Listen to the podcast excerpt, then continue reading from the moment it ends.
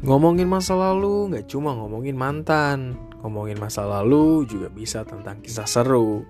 Kayak jalan-jalan pertama sama temen dulu, atau kisah lucu kecebur got karena malu. Bisa juga cerita pilu pas masa kecil dulu. Intinya, ngomongin masa lalu itu seru. Ayo gabung sama gue buat dapetin pengalaman cerita masa lalu yang seru banget.